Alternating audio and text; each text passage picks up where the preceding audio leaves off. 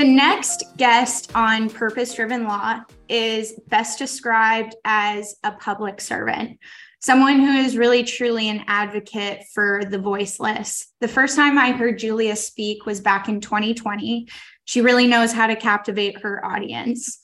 Before joining the trial team at Levin Papantonio Rafferty, Julia was a professor at Stetson University College of Law and director of trial programs.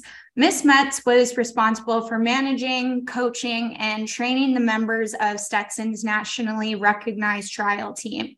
She also taught evidence and trial advocacy. Ms. Metts began her career as an assistant state attorney with the state attorney's office in the Fifth Judicial Circuit. During the first 14 years of her career, Professor Metts actively tried misdemeanor, felony, and career criminal cases. It was during this decade of trial practice that Professor Metts was able to use the skills she learned as a student of, at Stetson Law to successfully try a large number of cases. Julia now works at the Levin Papantonio Rafferty trial team and focuses on mass tort cases. Julia, welcome to Purpose Driven Law. Hey, so thanks for having me today. Excited. Yeah. Yeah. So um, you and I were having a really juicy conversation before I hit the record button. So I really want to hop back to that. And just to bring the audience with to catch them up to speed with where we are.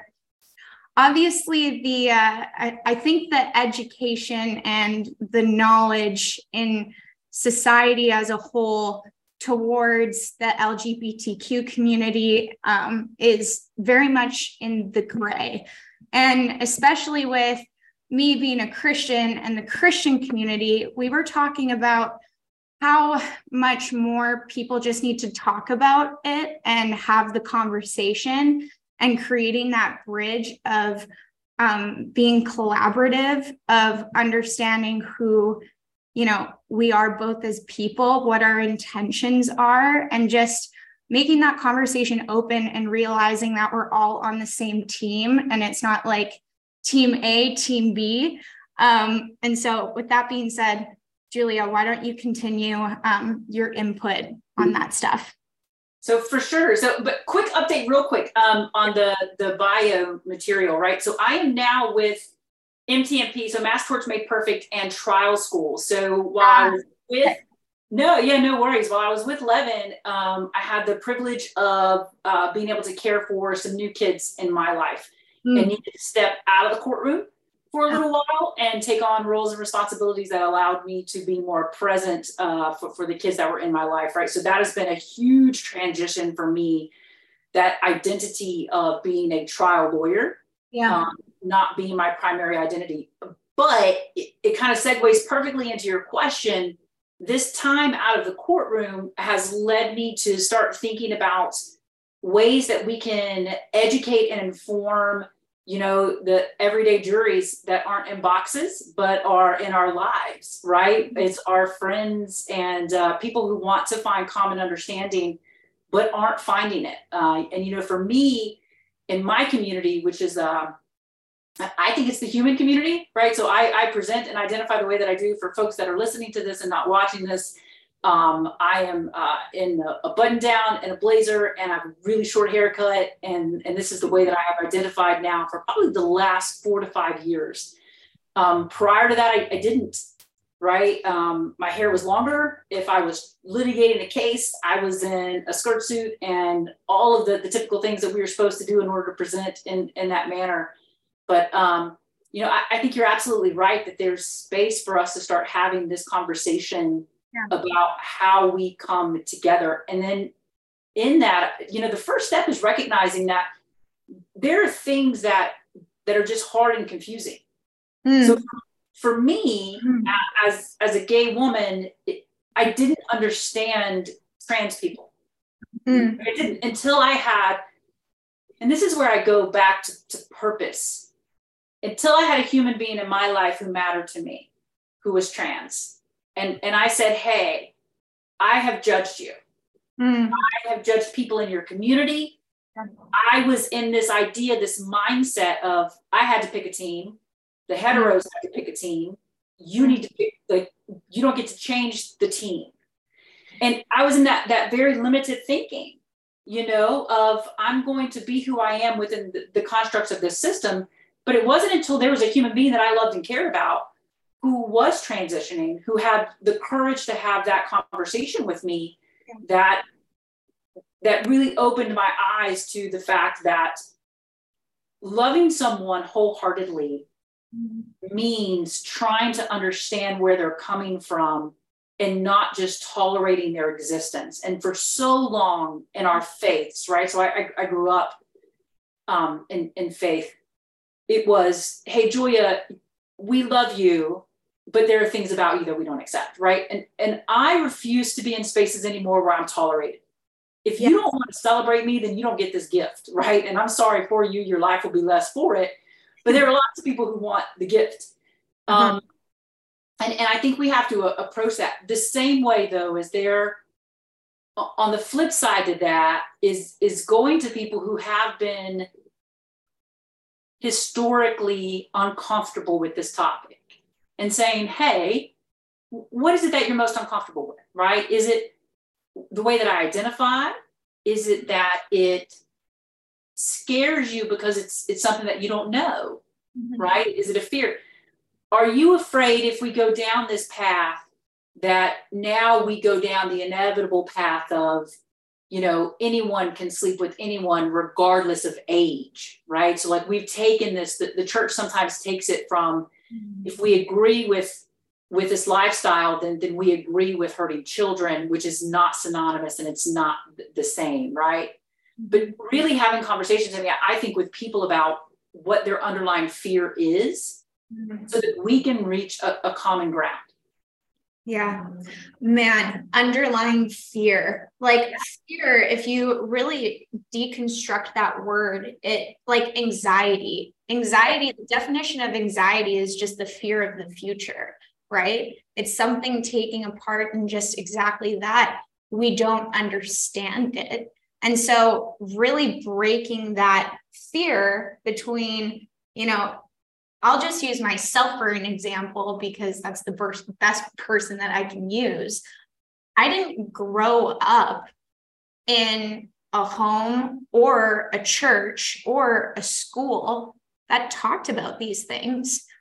And so when I entered into my first year of university, a lot of my girlfriends that I hung out with were bi and doing that, you know, and just like they're very liberal. And um, you know, it really opened up a door to me to being like, oh, this is how a lot of the world operates because I think you know, so many people were used to being stuck and put in a box and being told how to live and what to live and what to believe. And even as a, you know, a Christian and stepping into my own faith, like I think that I can really um, define what my faith is by it's not a religion, it's a relationship. And none of us have, well, not a lot, not most of us have died and have seen the afterlife and can come back and be like, I know this for a fact. Like we all live our lives by what our faith is and what speaks to us and what is speaking true. Right. And even if you look at, you know, the life of Christ, he just came to this earth to love people. He didn't judge. And our our job isn't to judge people we are here to just love people and i think that that's the common ground in a lot of different religions and a lot of different faiths and a lot of different backgrounds is we all sing that song of all right i just want to love and to serve people. And it's when you bring in the judgment of i'm right and you're wrong and the way that you do things isn't right but the way that i do things is right like nobody knows. Nobody knows how to live a perfect life right? And i think just like breaking down those fears and those barriers of you know just bringing in the respect aspect of it i think that we can make a lot of change of just acceptance and respect and removing the ego out of it, if that makes sense. Um, yeah, I think it makes perfect sense. You know, and, and then we get a, a historical perspective of like Western, like so evangelical Christianity mm-hmm. isn't the oldest, right? And and so who are we to say that that Western evangelical Christianity is the absolute right way to see something and the only way to, to see something? Yeah, totally. Yep. And if we're open minded about it, we can step back into it and, and then begin to deconstruct um, the, the things that are holding us back, which are these ideas of feminine and masculine, right? So I was at a mm-hmm. conference recently and we were talking about women's empowerment, but we were defining it in terms of the negative of not being masculine. And I'm like, well, did, did men really ask for the burden of, of what they're having to navigate and, and to go through? Did men ask for, you know, being chastised for not wanting to hug their children? did, did they ask for these things? Because if we go back and we look at the history of civilization and the way that people interact um, in tribal manners and as like really large family units, men were emotional and, and attached to, to families, mm-hmm. right? So, so, what is this Western construct of masculine and feminine? And, and, do we really need to be tied to all of that anymore? Mm-hmm. Um, can we embrace the, this this concept that that we are more equal Mm-hmm. um, in lots of ways. Biologically, there are major differences, like in in um, 100%. neuroscience. There there are lots of differences, right? Yeah. But there are also some things and behaviors that we do based on the way that our culture and society has told us that we need to do. Mm. And, mm-hmm. and I can say that unequivocally because as a woman who grew up with a like a masculine energy the yeah. way that people treated me was very different than the way that people treated women around me. What did that look like for you? Can you go more in depth and share? Sure. Right. So if like growing up, I mean, like I, I was a tomboy. Yeah. Which meant that when I was too. right. That I got to go into spaces that that the girly girls didn't get to go into. Mm-hmm. Mm-hmm. I got to be in the room with men having conversations about business and what they were doing and what was next that the girls didn't get to go into because they were out cooking dinner and making the meals and making sure that everything was ready. Yeah. Right. I was so when I grew up thinking in terms of business and in terms of building things, in terms of protecting and providing, mm-hmm. it was because that's what I was exposed to. Mm right? How many of the other little girls would have also been interested in those things if they would have been exposed to that? Yeah. Right. But because I was very just, um, listen, I, I knew I didn't fit in the box. And, and the only way for me to survive was to make my own box. So were there, I mean, there were comments from, you know, family members and things like that telling my father that, you know, that they needed to get a handle on me um, they needed to, to tell me what to wear and what to do. That, you know, did they think it was normal that I acted the way that I acted? Um, and so I, I was fortunate in, in the sense that my father is a non-conforming human in the way that he's just going to tell society to kiss his ass. Um, that, that he let me be who I was. Yeah. So that was good. Um, but but yeah, I mean, you know, this idea of, of feminine and masculine, like we are definitely different in a lot of ways, men and mm-hmm. women, but but there are behaviors that we have that are a societal construct that, that we don't have to be bound to anymore. Mm-hmm. Right. If we have the courage to decide that, you know what, I want to live my life with intent and purpose, and this is my intent and purpose, regardless of the system and the construct. Mm-hmm. That's beautiful. Thanks for sharing that. Um, so when you said we're winding a little bit, grew up in faith, what what was your childhood like in the faith perspective? Can you share with us? Yeah, it was so it was interesting. My um, mother's family is Pentecostal. Okay. And my father's family is Mormon. Oh. Uh, yeah. So there was um, but my father's atheist. Interesting. So there's there was this battle between like the grandmothers about which way we were going to be raised. Um, we attended uh, church without my father. So my, my father wouldn't go, my mom would go, and it would be a, a Pentecostal church. But when we were with my father's parents, um, then we would talk about the Mormon faith and, and things like that. My father's view on the whole thing um, was that faith is for people who don't have confidence in themselves and, and they need to believe in something bigger than themselves. And he's like, you need to believe in yourself and you're enough mm. God. Right. And and I am much more spiritual than that. Like I, I think um, you know, throughout life has taught me different different things. But um mm-hmm. growing up in that kind of complex environment where you know that there's that there's religion you know that there's christianity and you know that there's different ideas behind it. So i was never bought into one has to be right and one has to be wrong. Mm-hmm. and then i went to college at mississippi college in clinton mississippi which is a, a southern baptist school. Oh wow. Yeah so i had a lot of friends who were southern baptist growing up um, so also very much like in, in that culture as well.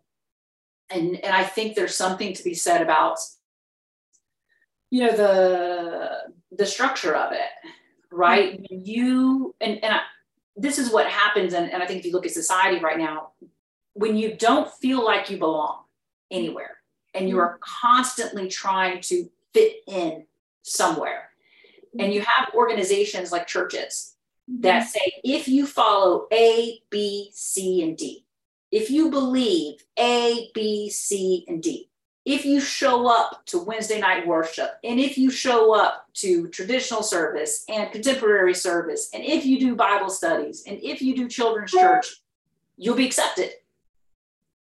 Right. And, and so we have a whole lot of people in, in our society who don't feel like they belong and are constantly trying to fit in, and they find themselves in organizations, some are religious, some are not. Mm-hmm. Right. But they're, they're trying to fit in because they don't have the courage yet. Mm-hmm. Know that um, the fitting in requires the compromising of, of their of their integrity, yeah. right? Because they don't actually belong in that in that space. So that's very much like what that period of my life felt like. It was like, do I fit in with the Pentecostal group? Do I fit in with the Mormon group? Do I fit in with the Southern Baptist group? But I knew that nowhere in there did I feel like I belonged. Mm-hmm. Yeah, I t- which is why faith to me is something so much more than a, a, church on the corner or an individual pastor that becomes a, a demigod, right? Mm-hmm. That we kind of quasi worship whenever mm-hmm. the book tells us that that's that's not the way we should be doing it. Mm-hmm. Yeah. So, yeah. Oh, that makes yeah. I I relate with you a lot with that, which is why I said before, like I think stepping into a mature faith for me really looks like removing that religion hierarchy bucket and understanding that it's a relationship. And that's you know with you that you have with your higher power or with your god or with whatever you identify as right? Um it it's just it's it really is understanding that there's something greater than ourselves and what is the purpose of life if there isn't something if there isn't a higher power right? Yeah. um and you know you you said that life has taught you different things which made you realize that there was something greater than ourselves. Um can we can we talk about that? Sure. So what when when was that moment in your life for you that you understood that? Hmm. we're going deep you know it's it's not um when my when my first partner uh died from suicide mm. i think that because she was like i think i believed in christianity because i saw faith walking in in her wow so when we talk about someone who lives and practices their faith, right? Like you don't have to tell someone you're a Christian mm-hmm. when you live it and you walk it and you breathe it, right? And so Julie, for me, lived it and walked it and breathed it. She was the person who, um, you know, for spectacularly brilliant as she was, volunteered to work with the kids in the bottom quartile even though they offered her AP classes because the kids in the bottom needed her the most, right? She was the person who would constantly fight for those who were underrepresented and marginalized in, in public schools and, and in communities because she she knew what it felt like to not be advocated for. Mm. Um, so grew up in Mississippi and is quintessential, um, you know, Mississippi Southern Baptist, you know, choir girl, right? Um, beautiful, blonde, um, checks all the boxes. Should should probably be married to a, a, pastor, but by that point, but then she's in a relationship with me secretly, and um, and and so I think after her suicide, I spent a very very long time being angry with God, right? Like there can't be like like God cannot be who they say he is because how on earth could he let the best among us suffer?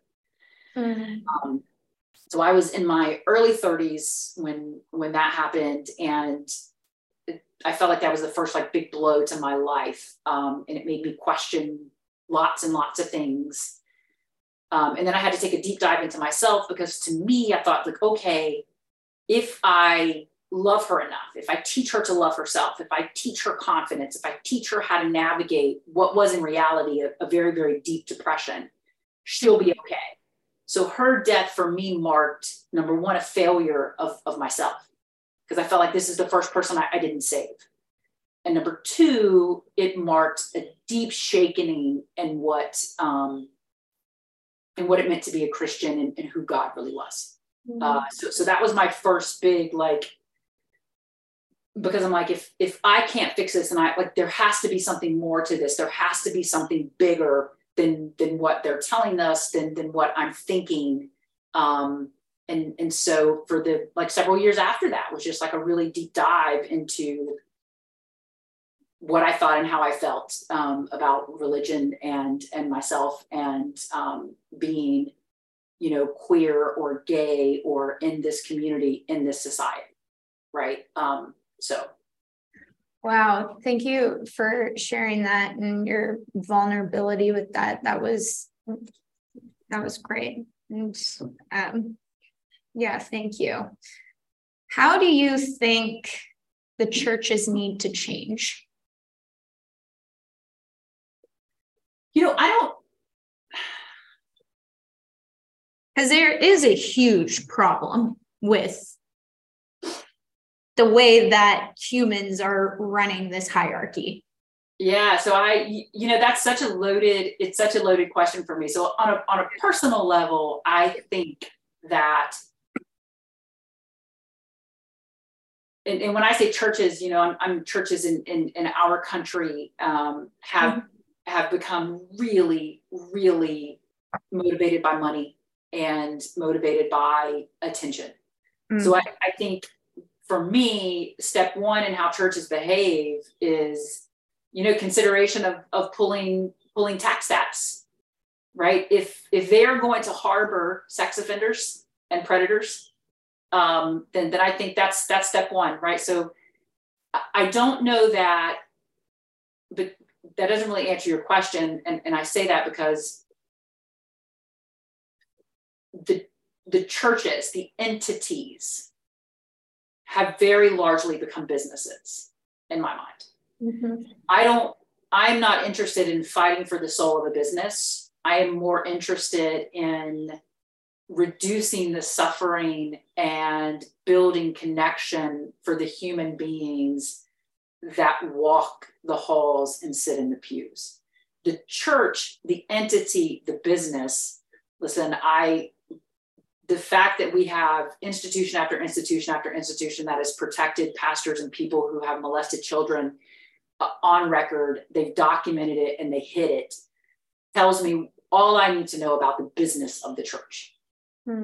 I am more concerned with like you and I having conversations like this, and then us having the courage to have conversations with our friends, hmm. right?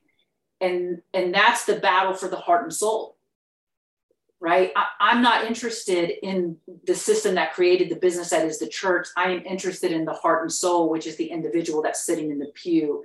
How do I have a conversation with them that that reduces their fear and also takes them out of their suffering, right? Because if they're living in fear, that this particular community is coming for them, that that their salvation and eternity is at stake, then they're also suffering needlessly because they need not live like that.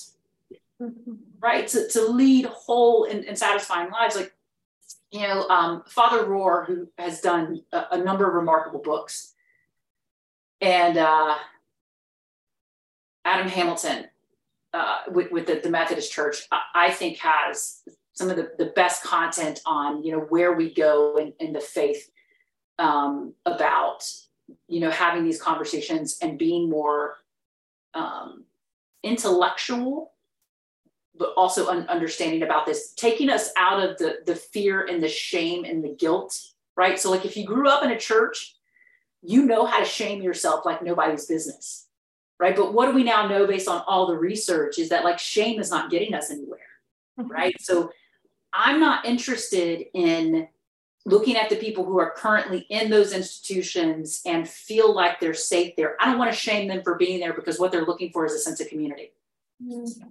But I do want to connect with their heart and my heart to say, hey, right, what about me scares you? What about my friend next to me who has blue hair and has they them pronouns or just has they them pronouns? What about that person scares you? Right. And then so let's talk about it. So for you know, conversations with with with my grandmother at, at one point was the uh, agree to disagree about my salvation, right? And, and so when we had the conversation, it became clear to me she wasn't upset that I was gay right? She wanted me to spend eternity with her. Like, that's like, fuck, like, I, I love you for being worried about my salvation. Like, like, yes, thank you. Yeah. I don't think this is where my maker sending me, right? But damn, I love you for being worried about the fact that we might not spend eternity together. But you know what? Let's break bread together right now because like we just connected. We just had a moment of so instead of being mad at, at people in, in my family or people who don't understand, I, I try to find common ground with them on, you know, what is it that, that you're actually afraid of? Right? What, what is it that you actually don't want? And, and if it's that you're concerned about my eternity, you know what? I love you for being worried about me. Like, let me hug you for loving me so much that you want to spend eternity with me. Right? And then that's step one. And then step two is maybe we take a deep dive into the book, not just little quotes, but the book in context, right? And let's walk through some of those clobber clauses and what they actually mean. you know, but step one is is just finding a connection with the heart and soul of another human being. So again, I don't I don't know that we change the church because the, the church is the way that I see it right now, business but we never give up on the hearts and the souls that occupy pews right like like that's that's what i mean by by having the courage to reduce suffering to, to reduce suffering and, and the courage to really want to build human connection. I don't think as a country we are that far off from from, from folks. Mm-hmm. I, I don't think we're as divided as as the news tells us we are. Yeah. Yeah. I think i have to totally agree with you on that statement. 100% and well as you know the media its job is just to create fear and clickbait. So how can we create this huge division right? Mm-hmm. yeah so man julia this podcast is on fire you have so many golden nuggets in everything that you've said i'm i'm just so grateful that we are able to have this conversation um so now let's shift this conversation to purpose because purpose driven law. What would you say? What does living on purpose look like to you? So that's a, um, I think it changes with the seasons in your life, right? So for me, what it looks like in this season of my life. So living on purpose for me right now is living every single day to reduce suffering in myself in other people um, and and to live with integrity and courage right and and so where this gets really difficult is that you know people assume sometimes they're like all right if the goal is to reduce suffering then you're self-sacrificing or you're overextending and it's really not that at all. So like my, my primary function is to reduce suffering in myself. So where are the places in my life that i am increasing my own anxiety right? And if that's um, you know where are the places in my life that i'm taking on more than i should? Where are the places in my life where i'm living in fear because i don't have the courage to speak up and really ask someone what they think? Where are the places in my life where i'm falling into old patterns because i had a really really toxic um, and at times look wildly abusive childhood right? Um, so so that's number one. And then the second part for me is to reduce suffering in, in the people around me my purpose used to be to love. And, and what I found was that the way that I approached love was very egocentric, in that I was leaving people feeling loved, but loved by me. Right. And I'm like, that's not good enough. Like, I don't, how do I help folks learn to love themselves the way that I love me? Like, I don't listen, I wake up uh, like lots of days um, and and I may be in a pure panic about the, the, the state of politics in Florida, but like, damn, I love me. Like, like I I'm happy to see me. I may wake up in, you know, in a panic attack because I, I had a nightmare about something that happened in my childhood. But by the moment I catch myself in the mirror, I'm like, oh, it's us today, kid. We got this. Wow. So I don't want to love people in that they feel the need to be connected to me to feel loved. I want to reduce their suffering right? Or to teach them to reduce their suffering so that they learn to love themselves in that way. Mm. Right? Like getting back to the base of what makes us really good for one another. And that's that we do the work to heal us so that we just exude better for those around us. Um, so it, has been the last, you know, year and a half, two years that I, have switched up my purpose to, to reduce suffering because I felt the love was very egocentric. Um, and then you know courage and, and integrity for me are are key. It's it's having uncomfortable conversations with people even when i don't want to. It's um, living in alignment with my values right? So anytime that i catch myself um, just flustered or procrastinating or putting things off, I will write to myself, you know, like, like Julia, you are avoiding X because you have a fear that so and so is not going to accept you or receive you or do whatever. Live with your integrity, right? You say that you are a person who has the courage to take bold action, take the bold action, do the thing. But I will eat myself up internally. Like, so if I do this podcast setting, I'm talking to you and I'm like, I live with courage and I live with integrity and then I go in my room and I hide and I don't do the things that I said that I was going to do, I am not in alignment with my values. Right. So I, I think one of the things about living your purpose and living on purpose is what are your values? Right. And they're typically three. And then ask yourself with the things that you do in a day, does this line up with my values? Mm-hmm. Right. Um, so, in the way that I interact with my kids and the people that I love, right? So, I mean, I was rude to my partner earlier this morning and I had to send a text message like, hey, I was an ass and I'm really sorry. That was uncalled for, right? Like, I tried to cross examine you. I get we're both lawyers, but still, that was stupid. I'm sorry. You know, um, because I want to be a person who has the courage to admit when I've made mistakes. I want to be a person who lives like that uh, and, and so, you know, it helps me get past the moments where my pride and my ego would keep me stuck. Mm. I love that. I love that so much. Um, how, because this is something that I've really been extremely focused over the last, let's say, eight months.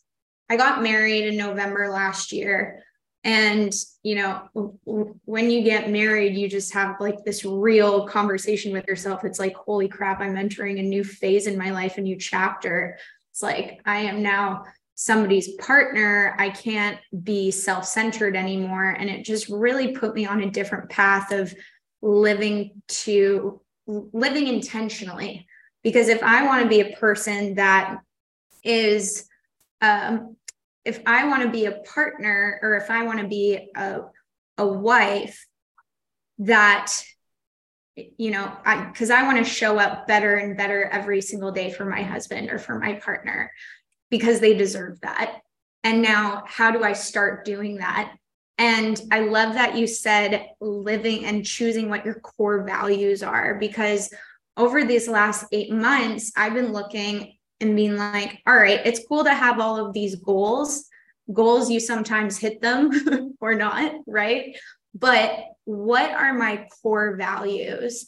Reflecting on what they are and how are you living up to those core values? How are they being implemented? How are you showing up for them? Because that builds character and that evolves you into you know that next level or that person that you really want to be or show up as not just for your partner but for your community for your mission for what you for the legacy that you want to leave behind. Um and i love that you said that because you know we just finished q1 and i review everything after q1 goals but you know, I didn't hit all of my goals, but I can really confidently say that I lived up to what my core values were. And I was true with myself and I was true with those values. And then reevaluating on what those core values look like for the next quarter or the next chapter that you get yeah. into. Right. And so, um, so you, so your core values, as you said, were courage and living intentionally and reducing suffering. Would you say that that's what your core values are? Or would you almost break them down into like the, you know, the original Tony Robbins core six values of, you know, um, having certainty and uncertainty and contribution and growth and uh, do you, have you heard of those six values before? Yeah. yeah it, and you know, I think that depends on on the individual, right? So for me, um, I read a, a, ton of philosophy. So I'm a huge fan of uh, Stoic philosophy of Marcus Aurelius. Um, I am in a Stoic journal every single day, multiple times a day. Uh, Ryan Holiday has done great work on this. Yeah. Um, so uh, I I say that to preface, like, you know, th- there's this idea of like, we should be working towards the common good, right? So I don't need to have the common good as a core value because like it is innate in me. Like I feel that. Like if, if I have to leave the world better than I found it. Mm. Right. So I don't, I don't need to write that down as my core value right now because I live it almost like a habit, right? I, I think our core values can change sometimes depending on like is it a habit now? Right. So, you know, earlier on in life, when I was um, an egotistical asshole, if, if I can just say that, quite frankly, I mean, I, I was, I, I, I was, if I could step on you to get what I wanted, I would have stepped on you, crushed you, and looked back and laughed at you for losing. Mm. That's that's how ego driven I was, and to and and and to then learn like what it is to love, mm-hmm. right? Like just for the sake of unconditional love and how that, that changes us. So there was a time where doing things for the common good just to do good would have needed to have been a, a core value of mine so that I can make it a habit and make it innate and, and part of my identity. Mm-hmm. But once that's part of my identity, then I need to switch to something else. Mm-hmm. Right? Because the learning never stops, the growing never stops. And this is you know one of the things i think with with people is that they want to get to this place where life is easy now right? Or i'm coasting and i'm like no.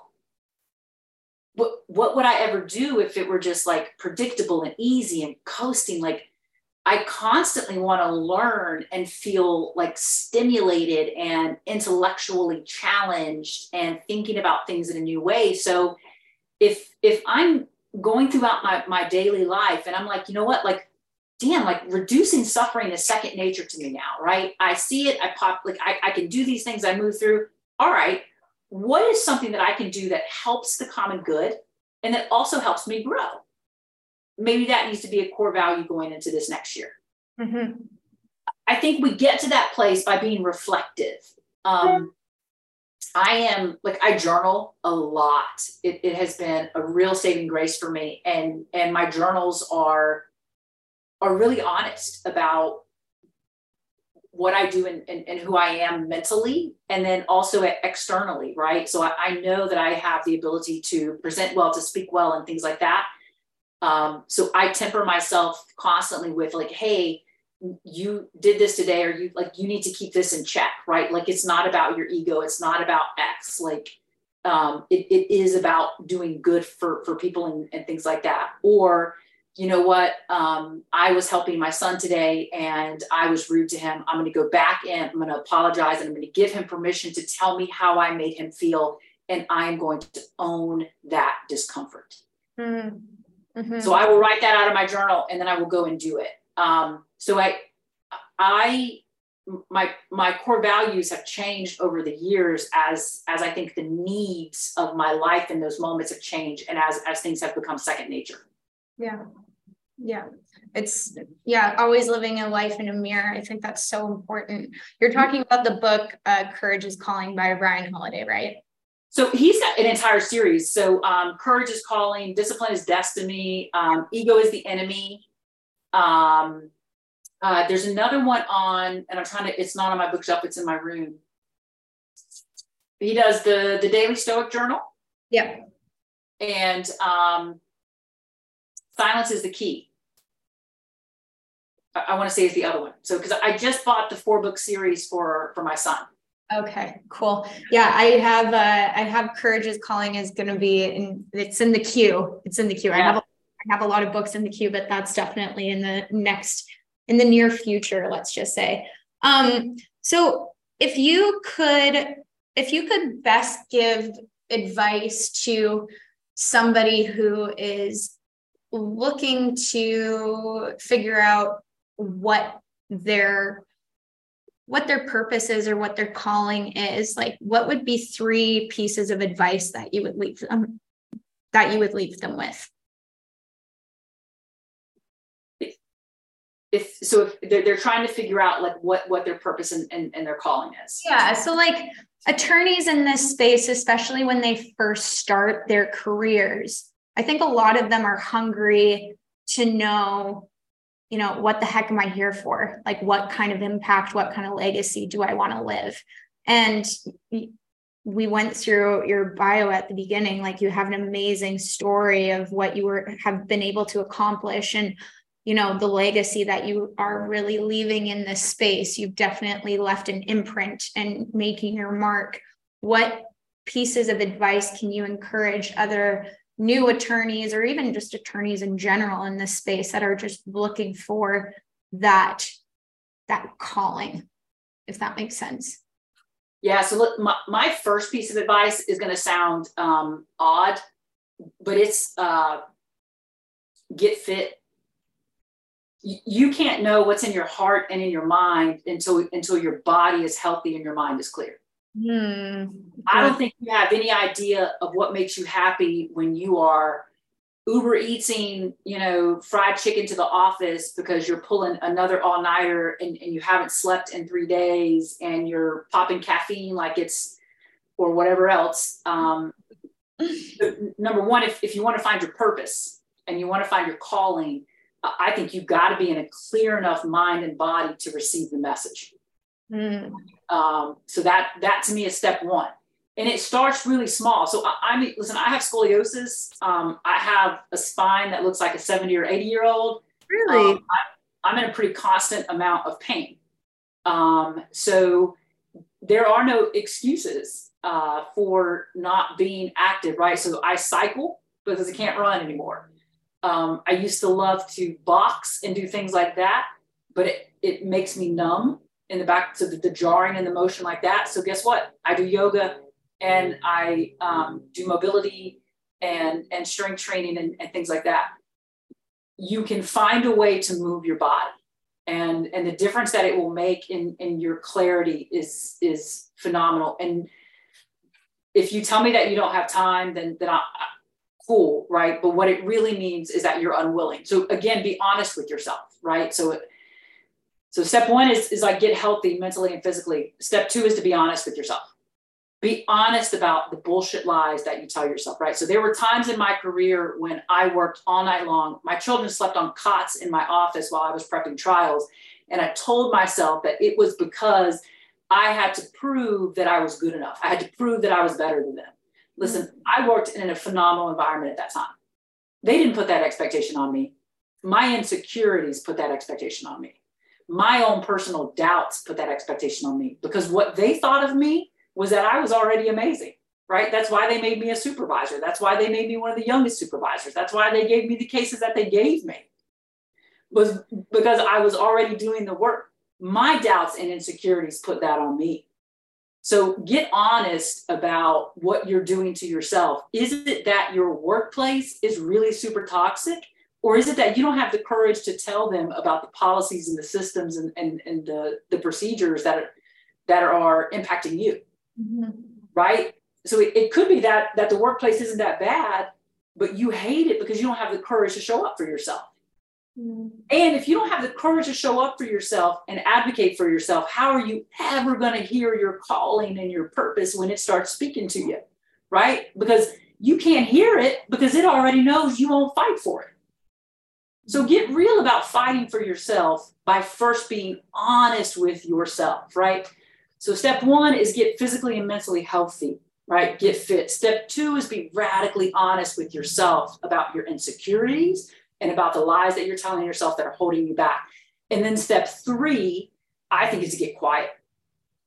You start listening to your body and your mind. So for me, it was when I was advocating for a person who felt like no one else cared about them, my whole body came alive. And I felt like you could have stabbed me with a million knives and I could still advocate. I could be bleeding out and I could still advocate because I had a passion and a power and purpose. You could put a young lawyer in front of me or an older lawyer who was scared and felt like they just couldn't do it and my whole self would light up with, you know what? Yes, you can. Let me teach you how. Right. So when I got healthy and I owned the bullshit, then I could just listen and feel and be quiet with the moments that spoke the most to me. Right.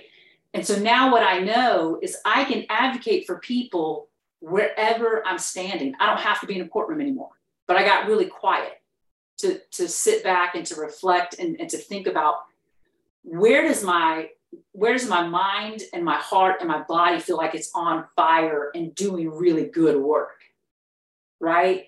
And so when i have that feeling i'm like damn what am i doing? What's going on? Cool. How do i make this a living? Describe that feeling to me. Like what do you physically feel in your body? Hmm. Unstoppable.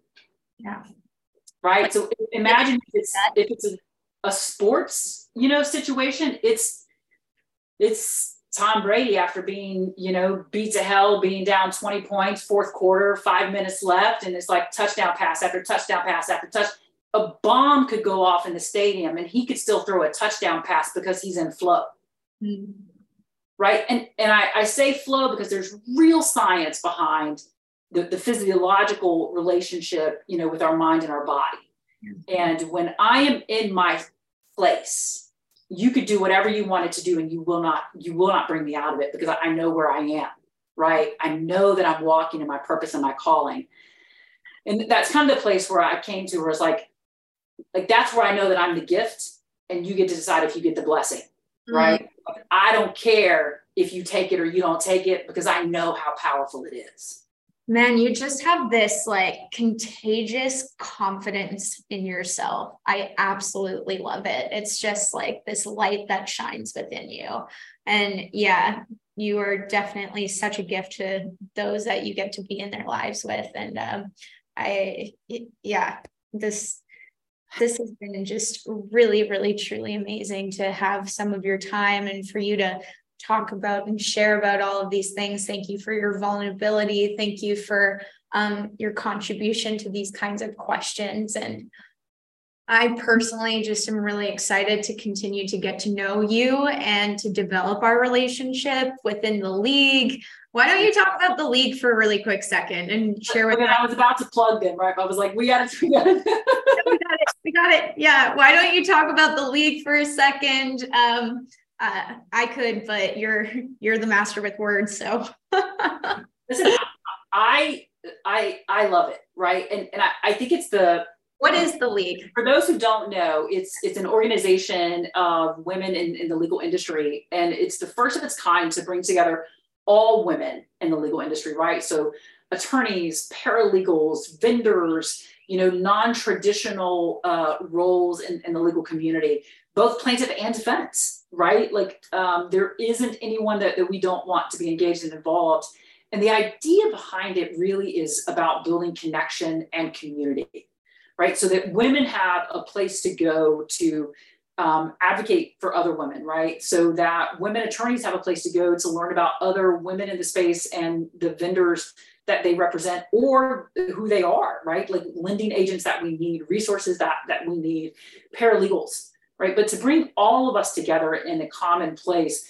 Um, and then also the really cool thing about it is that it's not just about the business. It's about how do we as women in, in this industry and in this society lift one another up, right? And, and all of our differences. Um, it's an organization so that you don't have to have splintered off other organizations, right? We want everyone to be included. We want every woman to be represented and, and to have um, an opportunity to come together and to learn together about the common problems that we're all facing and ways that we navigate forward. Um, you know, I, I think it's best described as a it's a community of action right? Like so we are coming together not to talk about how hard it is not to talk about how rough it is not to complain or to whatever. It's this is the problem. These are the solutions. Let's get past yeah. We're building women by women yeah. yeah yeah we're building our own table i love that um yeah so i'm really excited to you know like i said before build our relationship further within that community see what things that we can accomplish together um, and I do want to be respectful of your time. We are just now approaching an hour, and this conversation has just been so beautiful. Um, is there anything that you'd like to add before we cut this off? Um, you know, other than thank you for number one, the, the work that you do, the courage that it takes to try something different, to do something new in this space um, to just appreciate your vulnerability and talking about your marriage and, and your experiences and your faith. Um, in in times anywhere where people would prefer to um, stay in the middle and, yeah. and not uh, create controversy, you have the courage to to show up authentically and bravely to create connection for for folks. Um, and I think that's beautiful. So I just appreciate you having me today. Wow, thanks, Julia. Yeah, I'm I'm excited to see uh, you know what this evolves into, and I have no rule book, so I'm just figuring it out as I go. I love that. Yeah. All right. Well, again, thank you for your time, and uh, we'll see you guys on the next episode of Purpose Driven Law. If you loved this podcast, don't forget to like and subscribe. And if you feel inclined, share it with a friend it uh, goes a long way with helping the podcast grow and get noticed. So take care. And again, thank you, Julia, for your time. We'll talk to you guys soon. Thanks. Bye.